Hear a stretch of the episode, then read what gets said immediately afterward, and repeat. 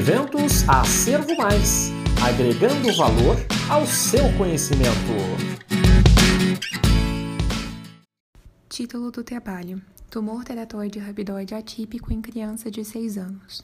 Coautores: Tamires Hortêncio Alvarenga, Universidade Federal do Triângulo Mineiro, Roberto Alexandre Dezena, Universidade Federal do Triângulo Mineiro, Daniel Delnero Casselli, Universidade Federal do Triângulo Mineiro, Eduardo de Souza Martins e Silva, Universidade Federal do Triângulo Mineiro, e Ana Maria Mendes Ferreira, Universidade Federal do Triângulo Mineiro.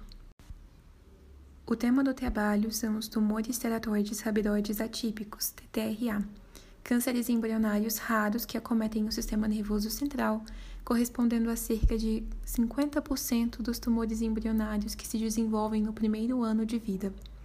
Eles são mais comuns em indivíduos do sexo masculino e sua sintomatologia varia de acordo com a localização do tumor, apresentando repercussões diretas devido à compressão e indiretas devido à obstrução do fluxo licórico e hipertensão intracraniana.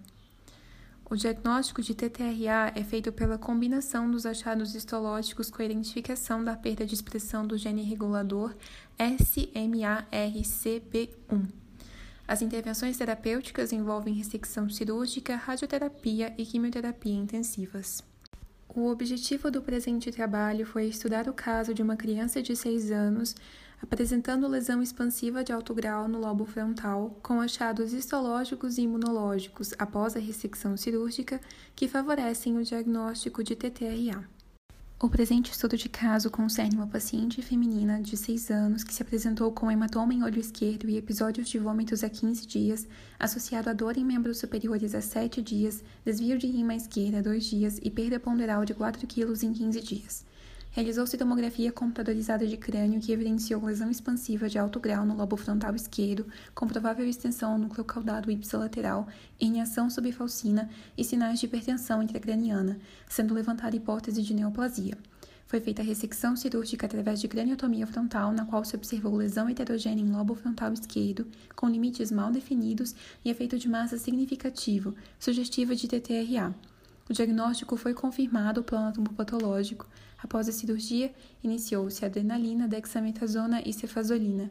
O paciente permaneceu entubada por 24 horas e recebeu alta oito dias após a admissão com encaminhamento ambulatório e quimioterapia. Não há descrição de tratamento ideal para TTRA, porém atualmente a exérese tumoral é considerada a melhor alternativa. Quimioterapia e radioterapia podem ser consideradas, mas evita-se esta última pelos efeitos neurocognitivos deletérios a longo prazo em crianças. A sobrevida média do TTRA é inferior a 12 meses. Entretanto, a doença é referida como menos agressiva em crianças maiores de 3 anos, fazendo-se necessário, portanto, o acompanhamento para esclarecimento do desfecho do presente caso. Se você gostou desta apresentação, não deixe de conferir os outros trabalhos da nossa feira acadêmica.